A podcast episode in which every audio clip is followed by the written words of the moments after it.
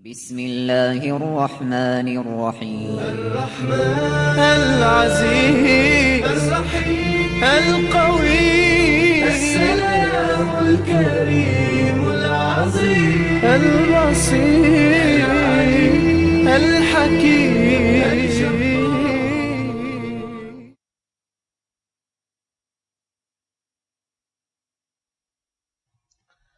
بسم الله الرحمن الرحيم. الحمد لله رب العالمين والصلاة والسلام على سيدنا محمد الصادق الوعد الأمين.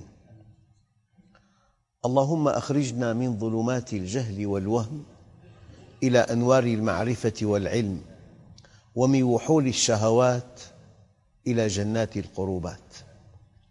أيها الإخوة الكرام لا زلنا في اسم العليم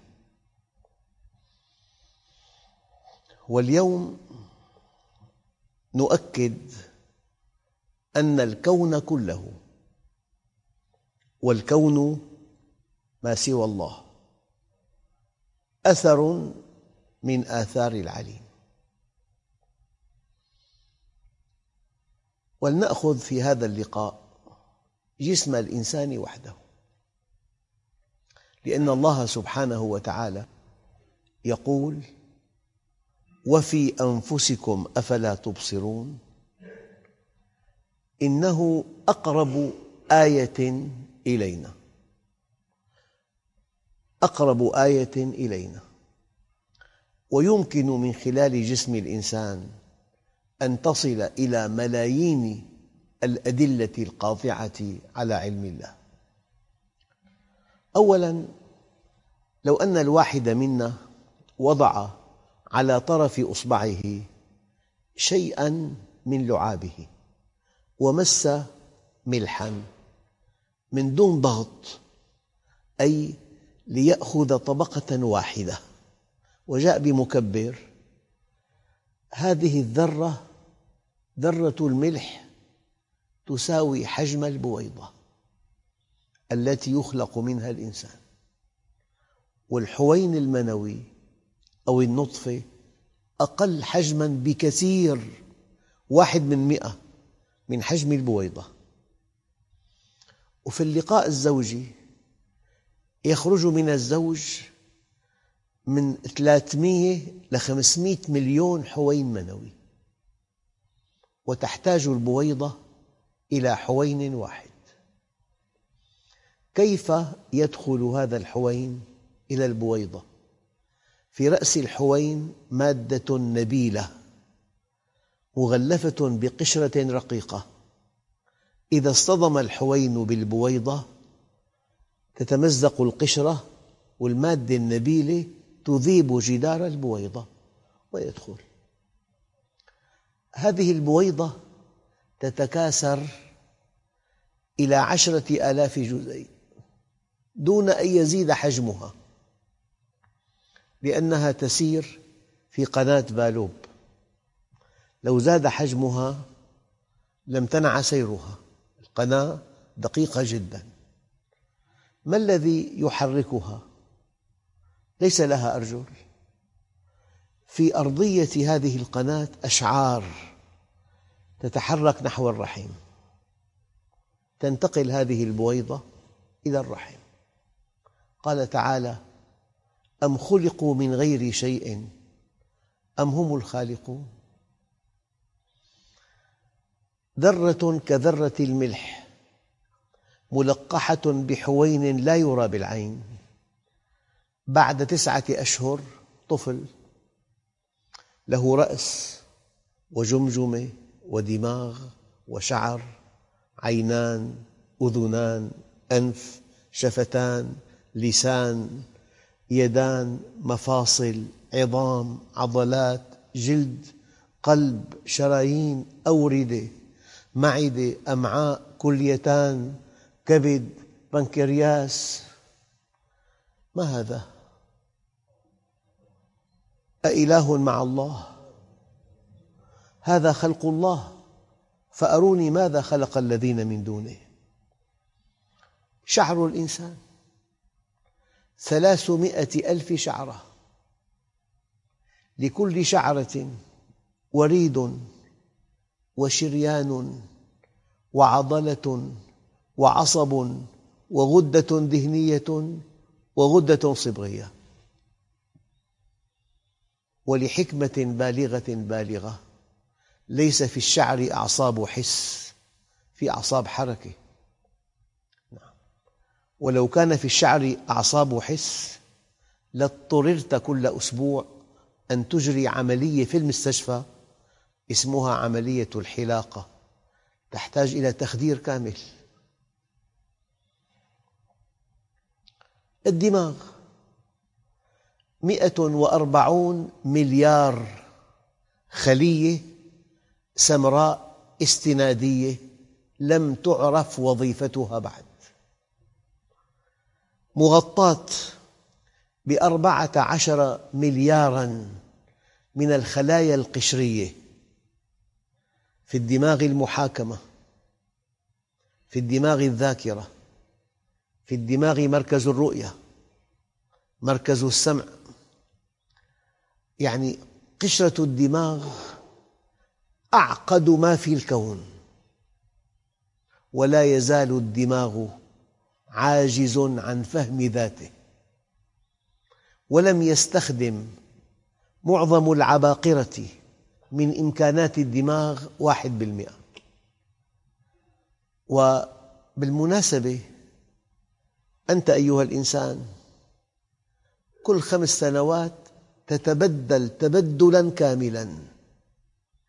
جلدك يتبدل شعرك يتبدل عظامك تتبدل عضلاتك تتبدل. أي شيء في الجسم يتبدل كل خمس سنوات. لأنه أطول عمر خلية في الإنسان الخلية العظمية عمرها خمس سنوات. وأقل خلية عمراً خلايا بطانة الأمعاء. عمر الخلية 48 ساعة. يعني كل 48 ساعة تتبدل خلايا بطانة الأمعاء. ولحكمة بالغة بالغة بالغة الدماغ لا يتبدل. لو تبدل الدماغ لخسرت اختصاصك وخبراتك ومعارفك وطاقاتك كل شيء تملكه بالدماغ. أسماء أولادك بالدماغ. الدماغ ثابت والقلب ثابت وله بحث رائع. العين القرنية طبقة شفافة شفافية تامة. ما السر؟ أن القرنية وحدها من بين كل خلايا الجسم تتغذى بطريقة خاصة. لو غذيت بالطريقة العامة طريقة الأوعية لرأيت ضمن شبكة. القرنية وحدها تتغذى عن طريق الحلول.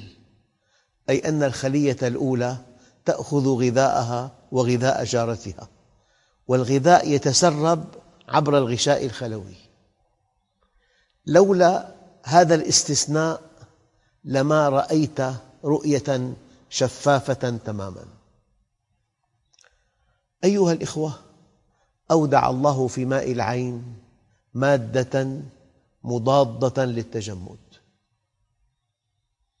الشبكية. الشبكية لا يزيد حجمها عن ميلي وربع. في أعلى آلة تصوير رقمية كالتي يصور بها الدرس في بالميليمتر مربع عشرة آلاف مستقبل ضوئي.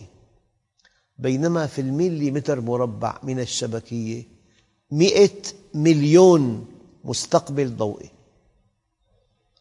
من أجل أن ترى رؤية دقيقة. فالعين البشرية تفرق بين ثمانية ملايين لون. ولو درجنا اللون ثمانمئة ألف درجة لاستطاعت العين السليمة أن تفرق بين درجتين. صنع الله الذي أتقن كل شيء.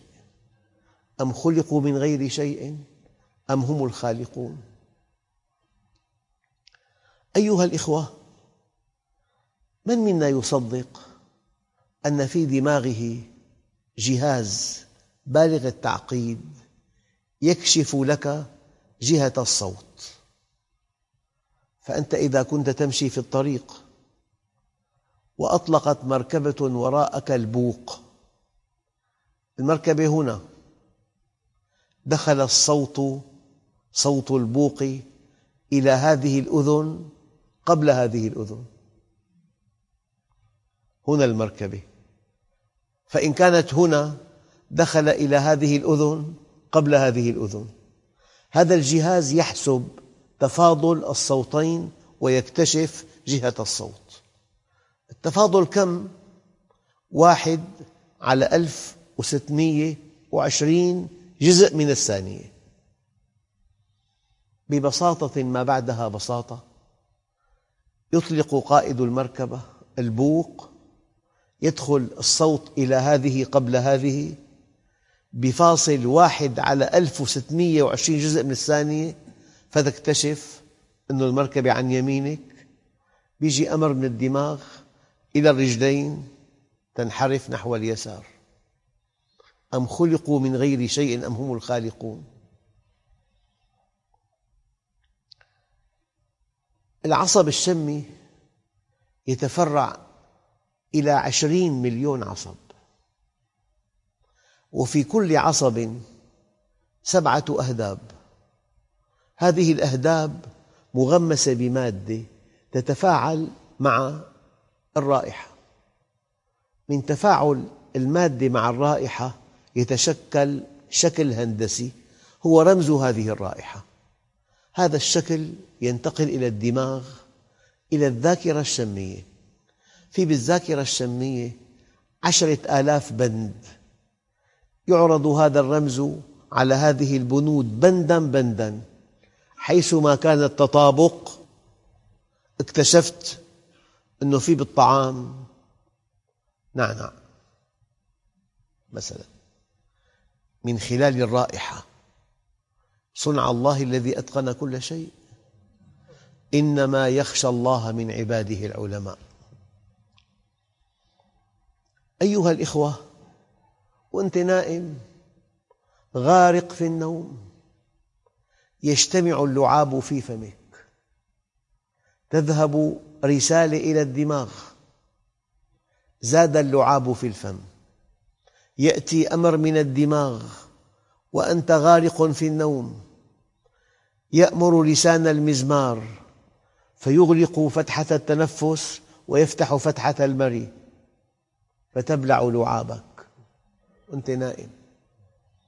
هذه الآلية من صممها؟ وأنت نائم غارق في النوم. هيكلك العظمي فوقه عضلات وتحته عضلات. وزن الهيكل العظمي مع العضلات التي فوقه تضغط على ما تحته. تحته في عضلات وفيها أوعية دموية. الأوعية تنضغط تضيق لمعتها. الإنسان وهو يقظ يشعر بالتنميل. ثم يفقد الحس.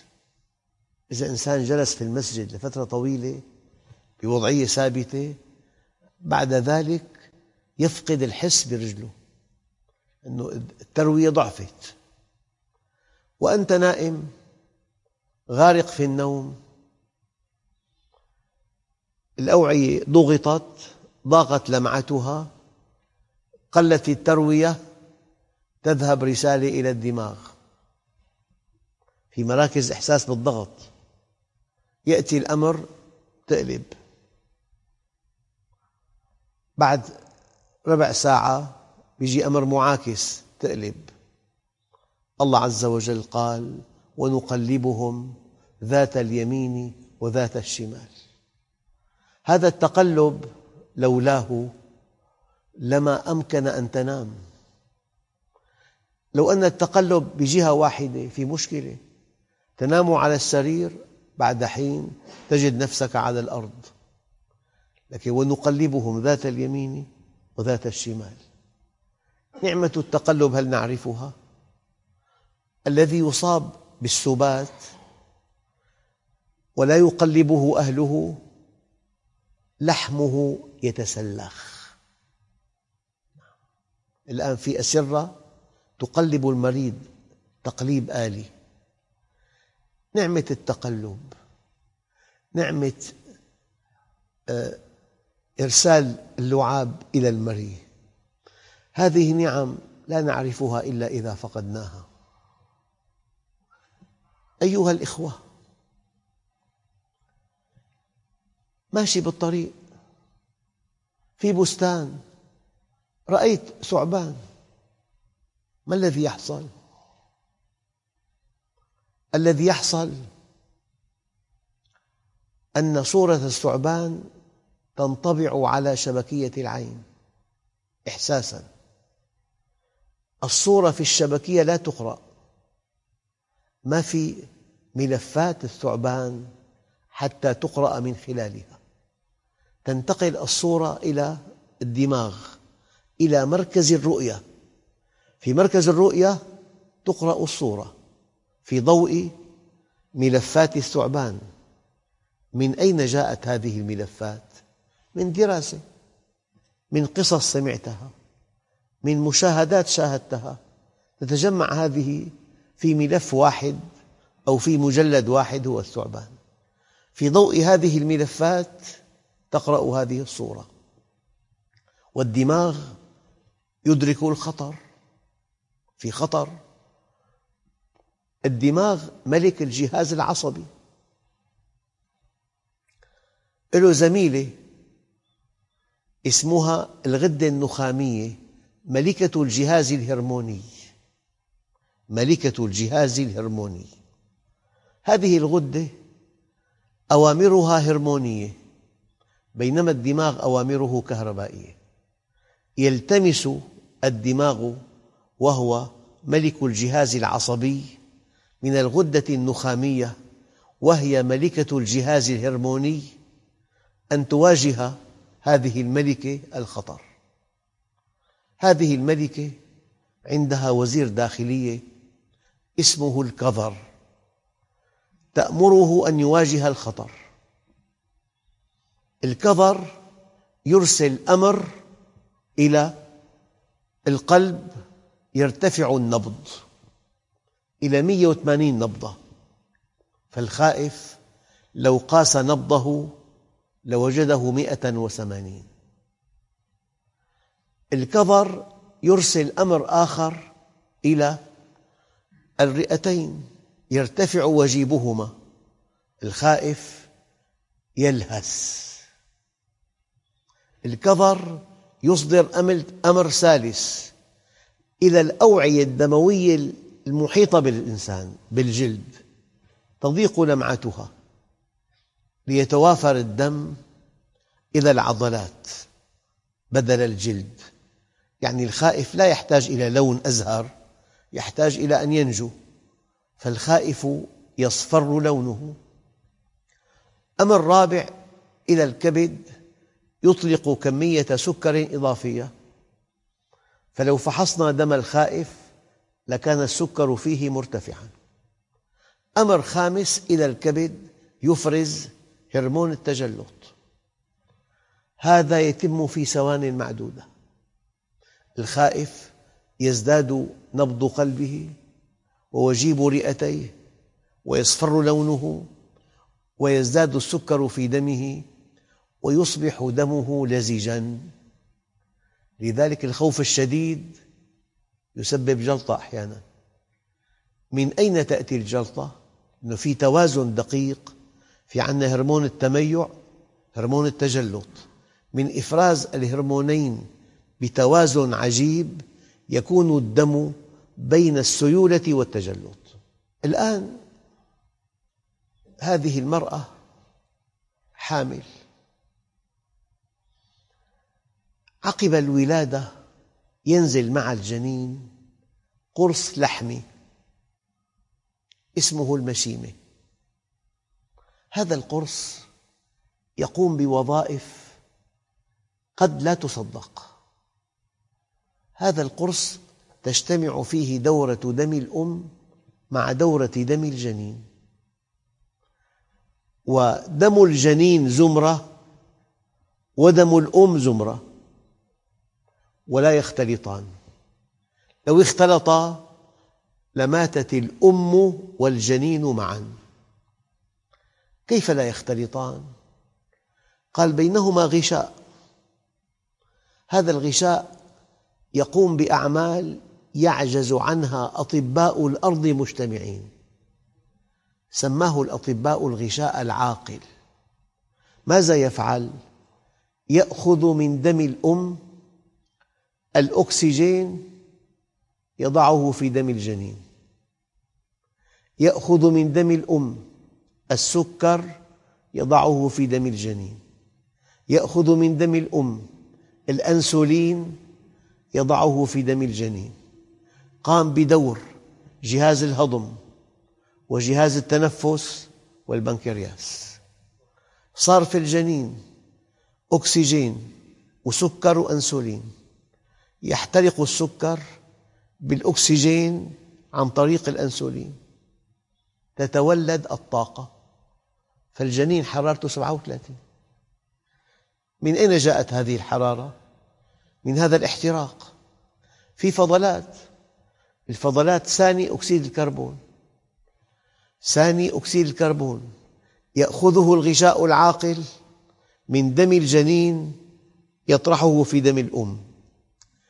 فجزء من نفس الأم هو نفس جنينها.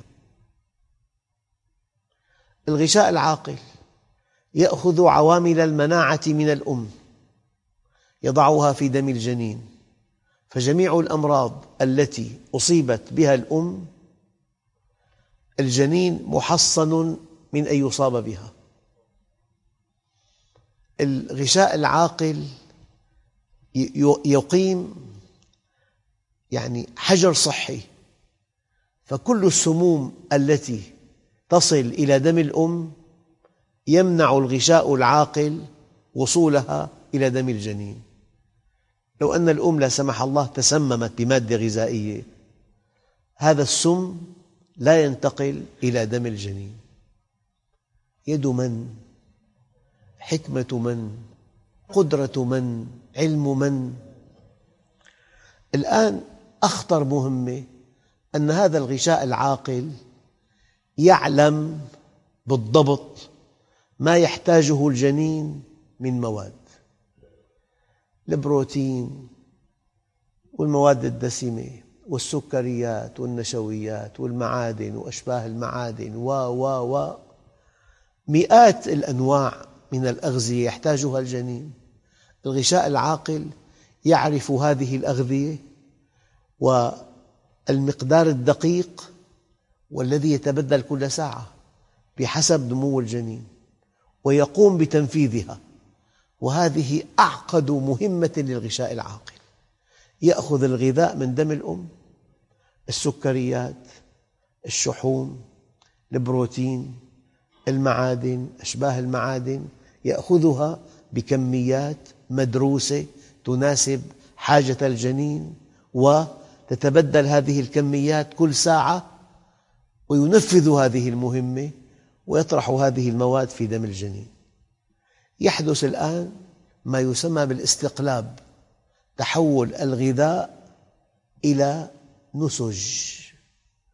ينمو الجنين تنمو عظامه ينمو جلده تنمو عضلاته ينمو دماغه.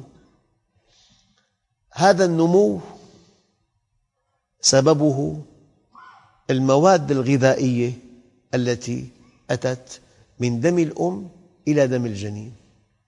هذا الاستقلاب ينتهي بنواتج هذه النواتج حمض البول. يأتي الغشاء العاقل يأخذ حمض البول من دم الجنين يضعه في دم الأم. الغشاء العاقل أحيانا هناك نقص بغذاء الأم.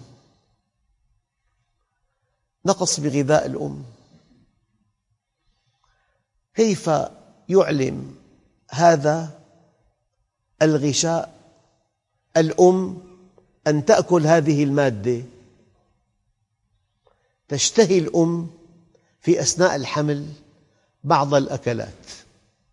هذه الأكلات تقابل حاجة الجنين إلى هذه المادة. صنع من؟ قدرة من؟ حكمة من؟ أيها الإخوة الطحال الطحال مقبرة لكريات الدم الحمراء تحلل هذه الكريات الميتة يؤخذ الحديد منها يعاد إرساله إلى معامل كريات الدم الحمراء في نقل العظام والمادة الثانية الهيموغلوبين يذهب إلى الكبد ليشكل الصفراء. شيء رائع جدا.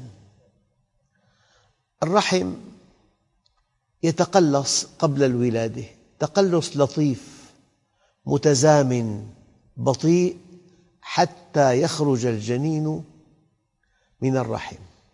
فإذا خرج تقلص الرحم تقلص حاد وقوي حتى يغلق آلاف الأوعية الدموية التي انقطعت. لو انعكس التقلص العنيف قبل الولادة واللطيف بعد الولادة لماتت الأم وجنينها. ثم السبيل يسره. بين الأذنين ثقب والطفل في رحم أمه الدم ينتقل مباشرة من أذين إلى أذين وطريق الرئتين مغلق ما في هواء لأنه. بعد الولادة يفتح الطريق تأتي جلطة تغلق هذا الثقب. أيها الإخوة حليب الأم ما في حديد. أودع الله في طحال الطفل كمية حديد تكفيه سنتين حتى يأكل الطعام. هذه أيها الإخوة ملامح من علم الله في خلق الإنسان. فإذا قرأت أن الله عليم الكون كله والمخلوقات كلها أثر من آثار علم الله. والحمد لله رب العالمين. بسم الله الرحمن الرحيم. الحمد لله رب العالمين. والصلاة والسلام على سيدنا محمد الصادق الوعد الأمين.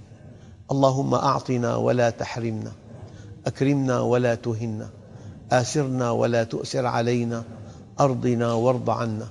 وصلى الله على سيدنا محمد النبي الأمي وعلى آله وصحبه وسلم والحمد لله رب العالمين الفاتح.